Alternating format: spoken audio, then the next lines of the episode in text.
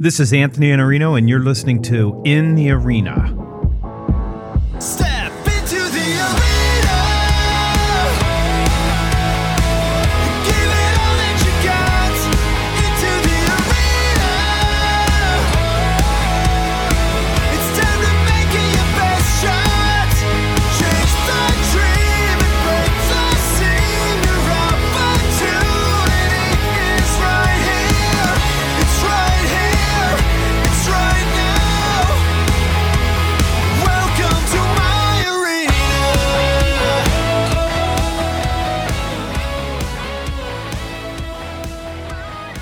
One of the very first interview podcasts I did here was Matt Dixon and Brent Adamson from the Challenger sale. That was way back on December 2nd, 2011, and it's still posted at thesalesblog.com. They just put out a new article, this time Brent Adamson, Nick Toman, and Christina Gomez from CEB called The New Sales Imperative. Basically, the subtitle here suggests that we've made buying too complicated and we need to make it easier. But some of the statistics that they cite and their insights are so spot on. I asked Nick and Brent to show up here for another interview so that I can ask them questions about the article and go a little bit deeper than I did in a blog post I wrote called They Say Imperative and I Agree just a few weeks ago here on thesalesblog.com. So this is Nick Toman and Brent Adamson from CEB talking about the new sales imperative in the arena. Hey, Brent. Hey, Nick. How are you? Doing well, Anthony. Well, you just wrote another provocative article. I think some people are going to be confused by this. So I'm going to ask you some questions to sort of guide us through what we know now and what your research shows that I think is going to help people see things in a different light. And maybe I can ask you to clear up a couple of things that I think people assume about your research that may not mean what they think it means. So let's start with the assumption that sits underneath your HBR article, the new sales imperative. And the assumption is that we believe as salespeople that our customers have the power and that they only need salespeople at the very end of the process. And you guys popularized a statistic that everybody has relied on to say buyers are 57% through their buying decision. And what a lot of salespeople have interpreted that to mean is that there's no value to be created through that point. Can you speak to that issue? Sure, Anthony. Hey, this is Brent. There's all gosh, there's so many different ways we can come at this. So let me let me just take a stab at it. So there's actually huge value for a supplier. Uh, there's huge opportunity to create value by a supplier in that first 57%.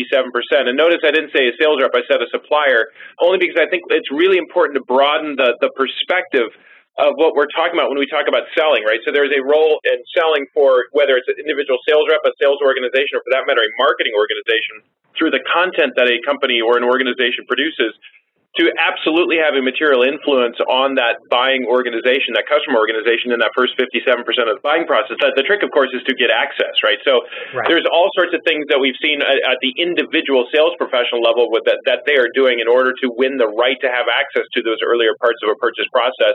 And there's all sorts of things that marketing can be doing to to reach those customers where they're out learning and gaining information. And the other thing is to tie it back into all the work we've done on Challenger in the past. One of the things I think, Anthony, that we particularly appreciate about sort of what we've learned about challengers and challenger selling is that in many ways, when you're out teaching customers to think differently about their business, whether it's through your content or through your sales reps, effectively what you're doing when you do that well is you're creating, you're initiating a sales process. So it's not just that you're getting access to a process already underway earlier than most. You're actually generating, you're, you're essentially creating point zero with your insight and then uh, hopefully then staying connected to your customer on that journey going forward. And Anthony, this is like one thing I'd add, and I think this goes to the kind of baseline assumptions, is the fact that a customer can do research doesn't mean they're necessarily learning the right things or that that process is going smoothly, right? So they can figure things out in that first 57%. It doesn't mean they've got it right. And I think that's a big part of the assumption that the world looks at that 57% and says, wow, it must be perfect information. They must be making up their mind in a you know, remarkably clean fashion. And the reality is, is there's a lot of dynamics happening with the information they're consuming and the people that are part of that 57% process of them trying to make the decision. And don't assume that's clean. Don't assume that it's it's easy. Don't assume that they're that it's it's sort of a healthy process that they're going through. I went out to uh, WebMD before I visited my doctor and diagnosed my own ailment and went in and told my doctor that I was 100% sure I had ovarian cancer. And uh, he, he, he argued that it was not likely that I had that despite what WebMD told me. And I think that's the difference, right? There's information and there's insight. And that leads us to the problem inside your article that its customers are overwhelmed by information and they're struggling to make good purchase decisions. And I think, Nick, what you're alluding to here is that the fact that they have information doesn't necessarily help them make good buying decisions. It just provides them with information. Yeah, the, the analogy we, we love around the information is travel agents and we talk about this analogy a lot, Brent and I do, and when you know we're sharing these ideas with folks. But if you look at what's happened in the travel agent industry over the past, let's say, 15 years, right? There was a time and a place where travel agents that was how you took a vacation was you you talked to your travel agent, everything became available online, right? Explosion of information, all these peer reviews, all these websites I could go to to book flights, to book hotels, and everything was self serve. And lo and behold, we saw travel agents decline precipitously through those years. Fast forward to 2014, 2015, and there was a pretty significant study that a group released around the growth and explosion of, of travel agents again. And we've gotten to this point where there's just so much information, there's just so many options that someone has to wade through and sift through. I mean, planning a vacation kind of becomes a project in and of itself if you let it. And so many, many consumers now are just throwing their hands up in the air and saying, you know what, let me just outsource it. Let me just make it all go away, and someone's going to tell me what to do and get me to a good answer. So I think there's a lot of parallels here. And often, as with so many things in the B2B space, we see the consumer focused industries kind of hit these problems first. And so, sure enough, we're seeing kind of that, that information, glut of information, and in many cases, good information, but it's just too much of it to make sense of it. I can't get through it all. In some cases, it's conflicting. What do I believe? Gee, let's just throw our hands up. Let me go to the solution that you prescribe, and then I want to pull out some quotes and have you respond to them. The solution, you say, is to make buying easier, suppliers must create relevant tools, messaging, and guidance that helps customers at every stage of the process. And you know, I'm a pure sales guy, and that's what I am. So I think of this through the lens of a salesperson. And I've talked to you uh, offline about my new book, The Lost Art of Closing, because I do think it's imperative upon the salesperson to understand how to help buyers buy. And so, a couple of the things that you suggest in the article or that you state in the article is that the information causes the customer to have more questions. Those questions lead to longer purchase decision making cycles if they ever even decide at all. And on the outside, when I'm inside client locations and working with sales organizations, I see deals dying to the status quo more and more often. Because to me, the problem is that the internal process tends to be broken for the client. So they don't really have a process, but we've been told, and we'll get to this this concept about the buying journey, that once you know the buying journey, you know how to help them, but they don't know how to have those conversations internally. And then you've got more people being brought in. And so you've got competing personalities with competing priorities, and you've got the status quo, which is the devil we know, and silos and all kinds of personal issues. Tell me what this means for salespeople, particularly the fact that there's so much information, it's difficult to make decisions, and we have more people piling into this decision. Well, Anthony, that's right. Yeah, I, I guess the yeah the way I would think about it is to me it's actually fascinating, right? To the if you go back to sort of where the story started with customers empowered to learn. So the, the bumper sticker phrase we like to say is, well, customers may be empowered to learn, they're actually struggling to buy, which I think is absolutely right. But if your assumption is my customers are so empowered because they are, they've got all this information, they've got all these options, it seems like all the power is on their side, and that's sort of the model we've all been operating in for the last, I don't know, 10 years or so. And it's certainly how we've thought about it in our research for a while. But what you find is that the, the natural inclination of most suppliers, and we see this practically out in the world every single day, that the natural inclination of suppliers to re, to respond to a empowered customer is we've got to give them what they want, right? If they've got all the power and they want more options, we got to give them more options. If they want more information, we got to give them more information. If there's more people ask more questions, we got to answer all those questions of all those different people. And so it becomes almost like a, a responsiveness arms race, right? So suppliers around the world all trying to be more responsive than the next to bend over backwards and provide that information, provide those options to do it quicker, to do it faster, to do it more agilely do do it agile-ier. Um, I don't think this works. Go, go Uh, but, but Go yeah, with go with it. So with more agility, and so the, you see companies, not all of what's going on, but part of what's going on. You see companies making massive investments in improving the customer experience, right? Because the idea is in a world where it's so hard to differentiate ourselves on anything else, one of the ways that we can differentiate ourselves on is is by providing being more responsive to customers. So so that's sort of where we come into the story is that suppliers in this arms race to become more responsive to their customers who they perceive to be empowered. Now, when you actually shift gears and start thinking about customers less as empowered and actually more as overwhelmed, which when you go out and talk to thousands of customers we have, that's what you find to be the case. And we can dig into that if you want a little bit. But what you find is the solution to an overwhelmed customer is in many ways the exact opposite of a solution for an empowered customer because the, the very thing that you're doing in response to empowered customers of being more responsive, giving more options, giving them more information, bending over backwards, takes a overwhelmed customer who's already got too much information, too many options, and too many people and actually makes it worse. So the, the solution here is not to give them what they want. The solution here is to give them what they need, which is to actually make it easier for them to buy. The, the, it's really fascinating that this idea of what we landed on called prescription, which is the travel agent concept as well, is the suppliers that are winning in this world are not the ones being especially responsive. Rather, the suppliers winning in this world are the ones being especially prescriptive, taking that customer by the hand and helping essentially proactively determining for that customer which information matters most, which options are most important, who are the people that matter most, when should they get involved, and guiding that customer through their purchase, not in terms of buy our stuff, but helping them understand how to buy, literally coaching them Right. on a buying process that they themselves may not understand.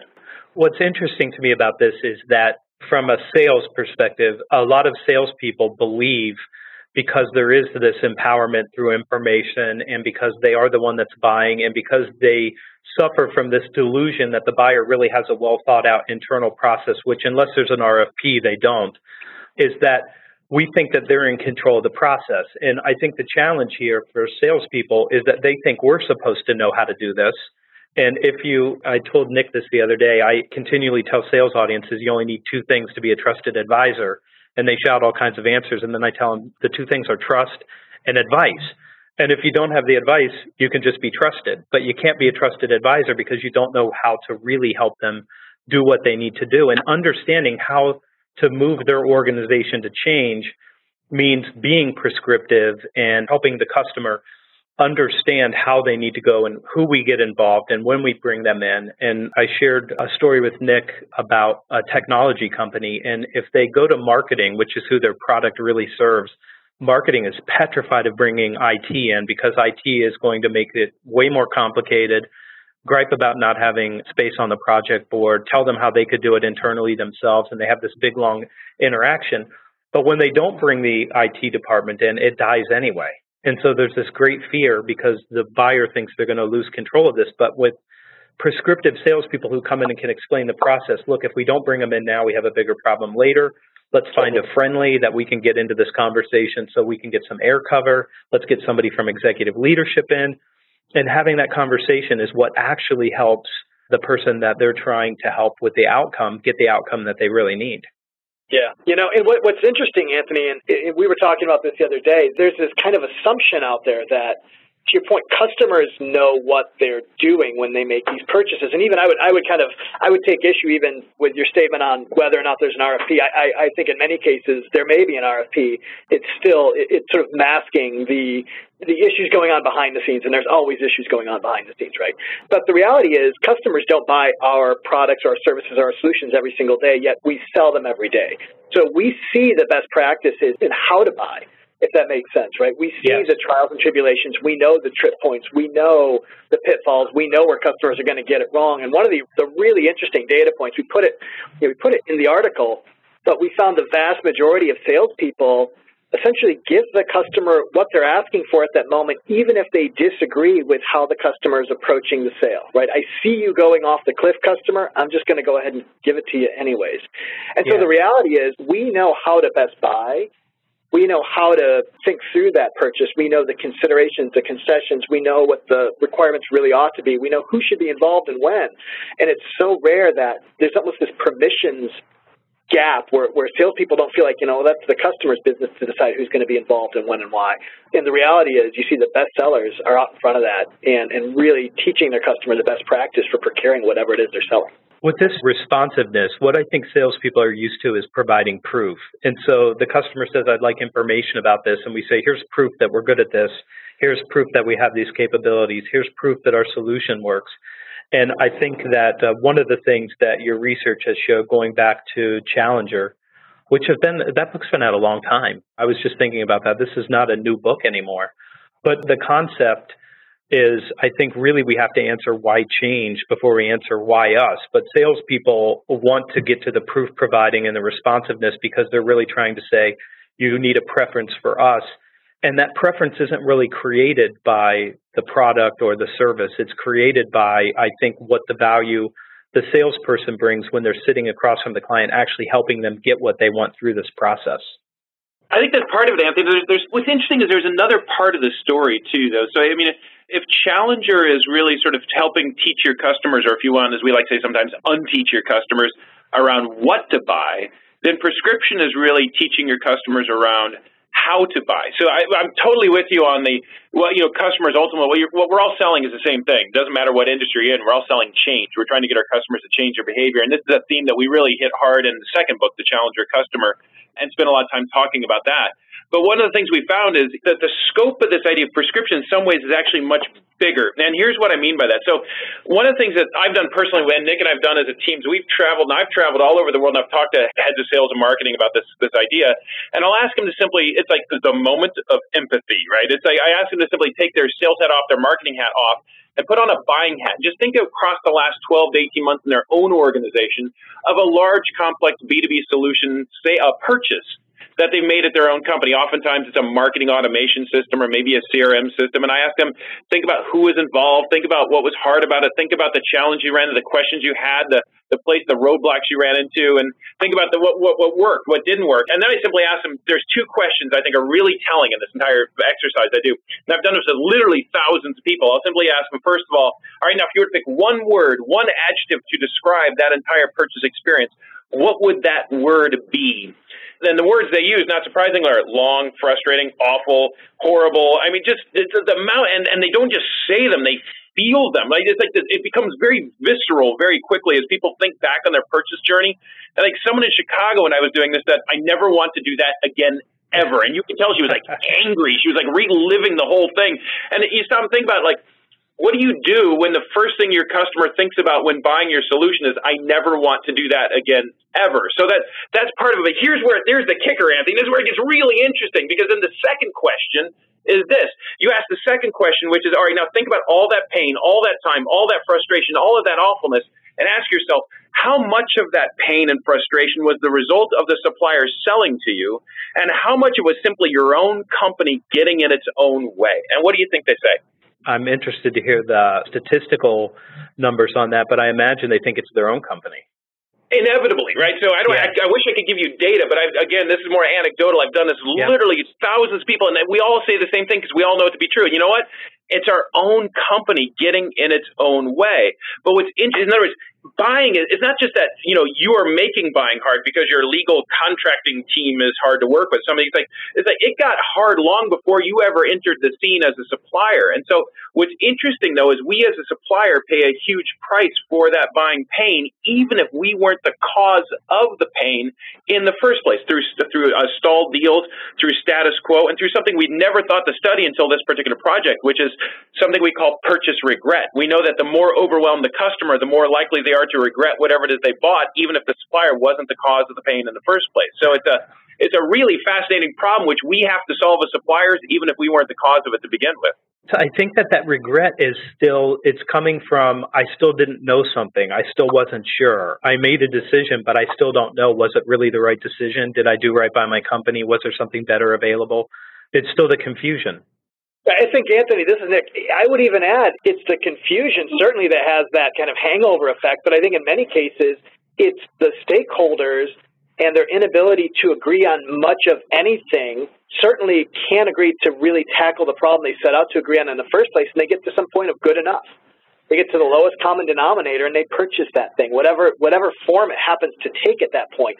And so you look at the original problem you set up to solve, this big, hairy, nasty problem for the business, and you get to the end and you look at the purchase and you hold it up against that problem and you know, maybe it solves a fifth of the problem. And so that that I think is where oftentimes the regret comes in is is someone just has to pull the trigger at some point whatever we're kind of agreeing on and usually it's less budget than we thought from the beginning. Nobody's really willing to pitch in and everybody's taking a more conservative stance towards the, the purchase, right? We don't want all the features, we don't want all the benefits, we don't need all those things. When in reality, you did need all you needed every aspect of it to solve the problem you set up to solve in the first place. And I think that's the bigger point, and that's where more of that regret creeps in. And, and the reality is, we're seeing north of forty percent of completed purchases, north of forty percent of completed purchases have some form of regret attached to them. And so it's really interesting because we're back at headquarters, slapping high fives, cracking the champagne open, celebrating these big wins. And the reality is, you know, the customer is now looking at us with a very tainted lens and nowhere near as happy they made that purchase. And surely a year later, you know, nowhere near as satisfied as we thought they'd be.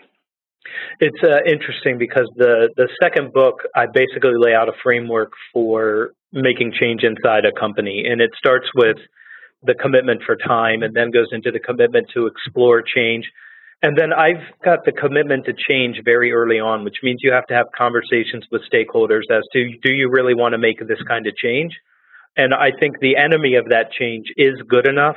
And I think when people see the book, they're going to be surprised at how early the conversation around investment tends to happen because if you don't match that investment up and get an agreement on what it really needs to be to generate the outcome, Nick, what I see is that people go with good enough.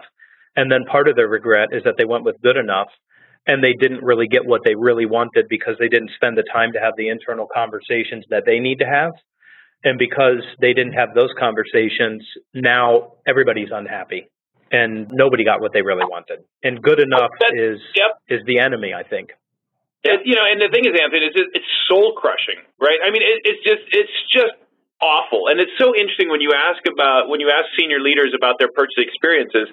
The conversation, as I mentioned before, becomes very visceral very quickly. I mean, this isn't just something you sort of rationally know. You feel this, right? You feel like, oh God, I never want to do that again. Now, what's also interesting is when I ask sales reps that same set of questions, I say, they kind of intuitively know it, but because they themselves haven't oftentimes been part of those buying groups, it's more of a I, maybe they don't like buying, but they haven't been there, they haven't felt it. So in many ways, this idea of prescription for individual sales professionals feels less urgent because they haven't been in those buying group meetings where your soul just gets sapped and you just want to die, right? And it's like it's kind of true.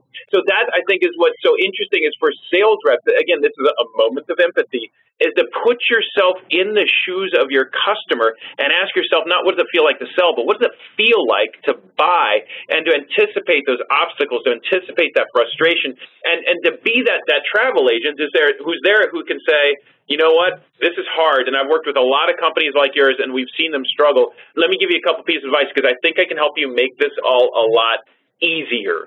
And notice making it easier isn't just buy my stuff. It's it completely agnostic of your stuff and your solution. It's just to help your customers just take some of that pain away, take some of that frustration away, just make that buying easier. Now, to do that in a way that leads back to your solution is, of course, crucial so you can sell something. But the thing you're solving for here in this prescriptive world is, in fact, buying is hard. We've got to make it easier. I think that for salespeople, the concept in the second book that I, I think ties directly to this is you have to sell the process. And so you have to have the commitments that say we're actually going to engage in a process. And I'll ask you to talk about this in a way that I think will help salespeople. But you've got the barriers that pop up to people. So I think that they get conflicting information. They don't know what to believe or who to believe. And having somebody who can act as a trusted advisor and say, let me explain to you the dissonance that you're feeling right now and how you might think about that. And then you've got the middle problems, as you describe in the article, where I've got to get a number of people to say yes to doing this with me. And they have competing priorities, and there's politics and silos and all this other stuff. And then I have the late obstacles that cause people to basically, in my experience, they just defect from the process altogether. And they say, I can punt this down the road and we'll look at it another time. There's plenty of work to do here. There's other initiatives that are competing for our time and our money and our attention we'll shift over to something else where we might have better luck. So, can you just talk about the barriers for a minute and what salespeople, how they should think about that? This is Nick. I think I think the the so there's two schools of thought on this. One is you could try to identify every conceivable single barrier out there and as a commercial team, and you yourself would become mired down in the number of, of possible pitfalls, right? And that's not really our guidance. I think the better sales reps, those who have been down this path multiple times with customers, will just intuit, right, more of those pitfalls. I think the reality is we need to think about kind of what about the person who's been in seat for a year or 18 months and is out there trying to help customers through this process, through this very difficult, arduous decision making process. And I think if we optimize towards them, Anthony, you know, and, and this is a guidance we give in the article, you really do need to, to try to identify the most likely and most common challenges that customers face at those points of consideration right? So early on, just getting their head around the problem itself and the information that they want to consult around that problem and sizing the problem and just getting some degree of agreement early on on just what exactly are we trying to tackle. Next, getting into that, that stage of, of really the people um, challenges, as you mentioned. So this is bringing a broader group of stakeholders in on the purchase, trying to get them aligned on what are we going to ask for in terms of specifications, what requirements do we need, and this is often agnostic of suppliers. We're just trying to get our head around what is the level of technical performance or the need set that we're really trying to have this particular solution solve. And there's a couple of known challenges you'll see time and time again. So get to those most common pervasive challenges and help your field recognize those are the things we're up against. And finally, the latter stages, right? The options. This is where customers get bogged down and wanting to sort of, but can it do this and can it do that? Can we do this? And we've got another competitive option over here that does a little bit of that. So you know, can it do this? So really beginning to identify what are the likely options challenges that they're going to face, right? As they try to get this thing to final configuration and help them think through that. So we've seen, and we list in the article, a handful of different approaches, and we, we've just put out a blog post, in fact, just today, with a few more different approaches around how companies have identified those very common challenges, and then more importantly, put in place corrective actions, tools, frameworks, diagnostics, workshops, you name it, but ways to help the customer just quickly get their head around that challenge and take immediate action on it. So I think that's that's the guidance I would give is, is really don't try to be all inclusive on every single challenge, identify the most prominent, commonly occurring challenges for any given solution set, and you're going to see those patterns very quickly. What I see at the end of the process with buyers is a fear of unresolved concerns, and that all starts to build together to cause them to want to either postpone the decision or spend more time gathering more information. And I think for a lot of them, the concern is is it right?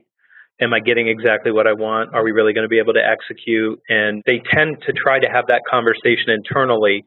And I think salespeople a lot of times make the mistake of saying, well, the customer asked for time to make this decision, but they're ending up with that same dysfunctional group that doesn't agree trying to answer the question about what's right. And you really need somebody to come in and say, listen, you're going to have questions and concerns. You should meet with your team and then let us come in at the end of that meeting so we can make sure we address all your questions and your concerns so that you're 100% confident getting what you want. And again, that's prescriptive. And it's saying I'm going to control the process, which means we can't control the outcome necessarily, but we can make sure that there's a good process in place that lets the customer get a good outcome and lets us have the best shot of serving them. In fact, I would, I would take it sort of one notch further. So imagine a world where you would say, hey, you know, in working with other customers like you, one of the things we found is it actually really helps to get the group together and just to have a conversation. Now, I understand you may not want us at that, that conversation. That's totally fine. But what I would suggest to do is get everyone in a room if you can. And the three things that you really want to look at are probably these three. And I would probably, I would suggest what we learned from other companies. You probably want to do it in this order. And by the way, when that happens, there's two questions I think you're likely to get stuck on. So let me just give you a sense of what those questions are. And when they come up, here's probably the best answer. And I guarantee you, when the legal team comes, they're going to have this question. So let me give you an answer to that question right now so you don't have to come back to me later to get it in uh, afterwards. And when you do that, the three options that you should consider, I think the criteria that most likely are going to be the ones in play, given what your CIO is working on, is probably this, this, and this. You might want to consider. So, so you know, whatever. I'm just making this up as I go at the moment, but think about it from the customer's perspective. How helpful that is. Like again, the reaction from your customer is like, "Wow, I'd have never thought of all this stuff. This is really helpful. That was fantastic. You made it so much easier for me." It's the trusted advisor question again. I mean, you have to be able to advise and just telling them, here's what you're going to hear, here's your choices, here's what we think the best option is. I think that's the person who creates a preference for themselves and for their company and for their solution because they're the one that actually knows how to get that outcome. And notice notice how much more concrete that is, Anthony, than sort of a sales rep might say, yeah, well, I think a meeting might be a good idea. Tell you, why don't you guys have the meeting, and then if any questions come up in that meeting, you just let me know what you guys Yeah. need, and I'm more than happy to provide you more information. Just think about the way that just felt as I said that versus what I was saying before. It's like you haven't made anything easier. You just like left me out there to kind of twist in the wind, and that's a By and, myself. and yet, from the rep's perspective, I'm just being the, the you know the service oriented, responsive rep. Hey, whatever you need, you if you need more information, you let me know. So it feels like I'm doing the right thing, but from the customer's uh, view, it's not that I feel like you're doing the right thing or wrong thing. It just feels like I'm exhausted and overwhelmed. I could keep you guys here the rest of the day, but I think we're probably about 30 minutes in, and I think this is going to be mind melting stuff for salespeople to listen to. We'll put a link to the article in the podcast so people can go there. And we'll also put a, a link to your new article on your site, your new blog post too, to give people another look at this. But thanks so much for, for giving us your time. The article's excellent. I think it's going to do a lot to help shape the way that people are thinking about what our role is now if we want to be consultative, if we want to be a trusted advisor, and if we really want to serve clients. So thanks so much. Thank you, Anthony. Appreciate the opportunity. You're welcome, sir, and congrats on your second book, Anthony. We're super excited to see it.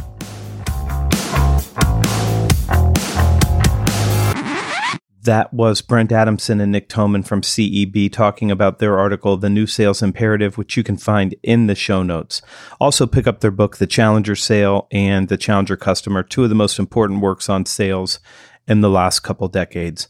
I'm Anthony Iannarino. You can find me at thesalesblog.com where I blog daily. You can also find me at youtube.com forward slash Iannarino where I also do a daily video blog, which is about four or five minutes long do hit the subscribe button when you're there. If you found value in this podcast, do go out to iTunes and give me a five star review and leave a comment. It helps us find our way into other people's iPhones so that they can get this content as well. Until next time, this is Anthony Iannarino, and I will see you here in the arena.